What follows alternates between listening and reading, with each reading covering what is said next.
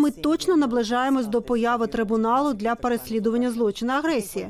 Найголовніше повернути дітей додому, а далі забезпечити досягнення справедливості за їх депортацію.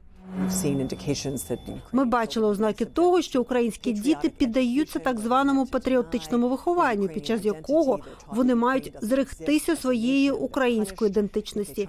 Їх вчать, що Україна як нації не існує.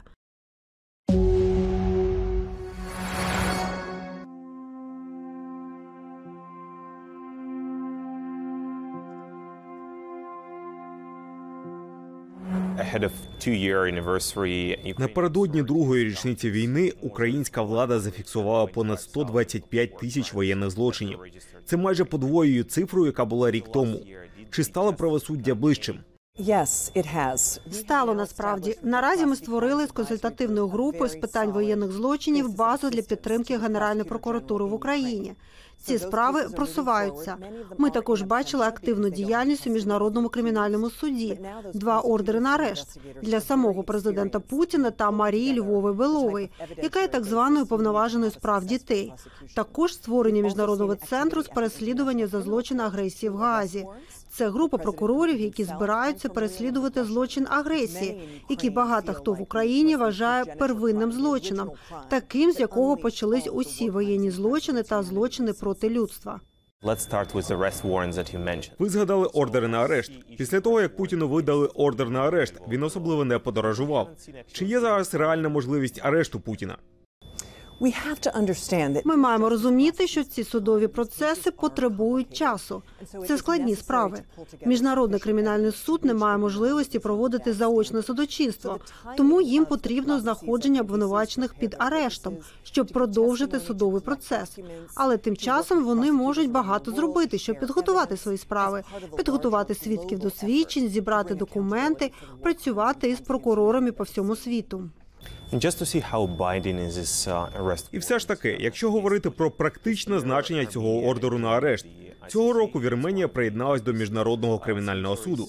Якщо, скажімо, Путін подорожує до Вірменії, чи матиме Вірменія арештувати Путіна? Що ж, ми вже бачили вплив цих ордерів на арешт. Путіна запросили взяти участь у конференції БРІКС в Південній Африці. А судова система, громадянське суспільство мобілізувались та дали чітко зрозуміти, що Південна Африка має юридичне зобов'язання згідно з Римським статутом, відповідно до якого було створено МКС. Ці зобов'язання включають співпрацю з судом, в тому числі виконання ордерів на арешт які видає цей суд. Тож, зрештою, Путін не подорожував до Південної Африки. Таким чином, будь-яка інша держава-член МКС має такі ж обов'язки щодо співпраці та дотримання рішень суду і виконання ордерів на арешт, які видає суд. Чи можна очікувати нові ордери на арешт Путіна? Ми добре знаємо, що розслідування триває в Гаазі. Ми припускаємо, що вони розглядають також справи щодо атак на цивільних осіб, потенційно справи про погане поводження з військовополоненими.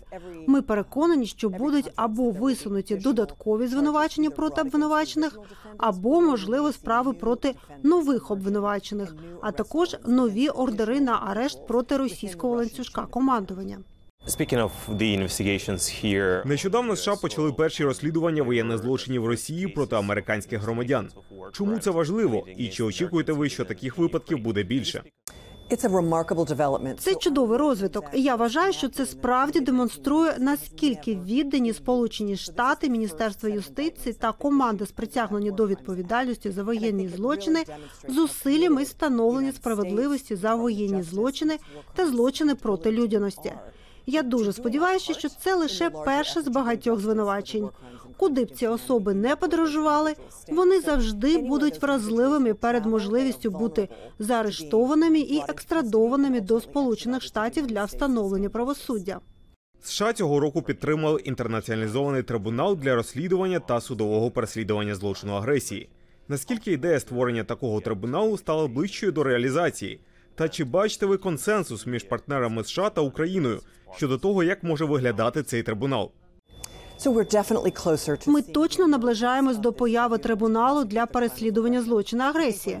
Європейська служба зовнішніх справ висунула кілька дуже креативних пропозицій, щоб зменшити розрив між різними моделями трибуналу, повністю міжнародним трибуналом, а також гібридною моделлю, яка була б вбудована в українську систему. Щомісяця група досвідчених юристів із міжнародних кримінальних справ і дипломатів збирається разом, щоб узгодити найдрібніші деталі. Mentioned this Модель, яку активно обговорюють в Україні, створення трибуналу в іншій країні. Наприклад, трибунал в Гаазі на основі права Нідерландів. Наскільки це реалістично? Думаю, цілком реалістично. Уявіть собі, що будуть представлені судді з різних європейських країн. Буде також інший персонал, а також обмін інформацією. Міжнародний центр з переслідування за злочин агресії міг би передати цій установі досьє та проєкти обвинувачених актів. Також це справді могло б бути початком для цієї справи. І голландці висловили готовність розглянути перспективи створення такої установи, бо це центр міжнародного правосуддя. Отже, є дуже прагматичні та реалістичні перспективи.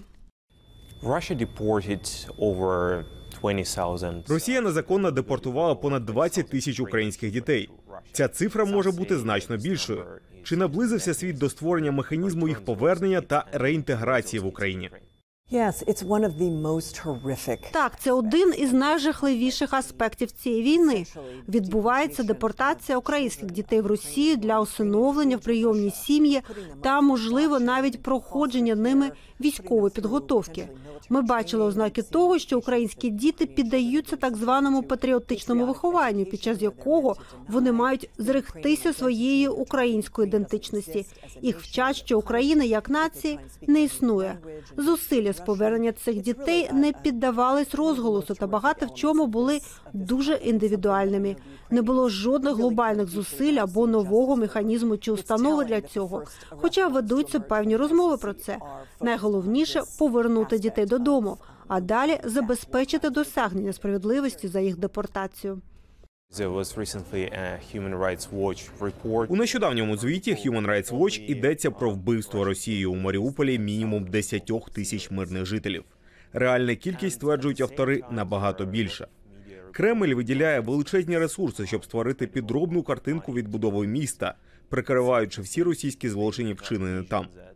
Як світ може переконати, що навіть за цією підробною картинкою буде справедливість за кожен вчинений воєнний злочин? Цей звіт насправді приголомшливий. Якщо ви починаєте розбиратись в роботі, яку я роблю, а також інших, хто слідкує за всім, ви дізнаєтесь дуже багато про звірства, але бачите таку зосереджену увагу атак на одному місці. Ми бачили це також в фільмі, номінованому на Оскар. Бачили наскільки був жорстоким напад на це місто та його облога, напади на лікарні, безпосередньо на цивільних осіб. Це розбиває серце. Надзвичайно важливо не випускати з уваги те, що відбувається у цих містах. Надзвичайно важливо бачити деталі всього, що там було, і це важко, бо Маріуполь залишається під контролем Росії. Важко залучити слідчих, які можуть зібрати докази. І ми знаємо, що Росія намагається приховати злочини, які вчиняють російські сили у всій Україні.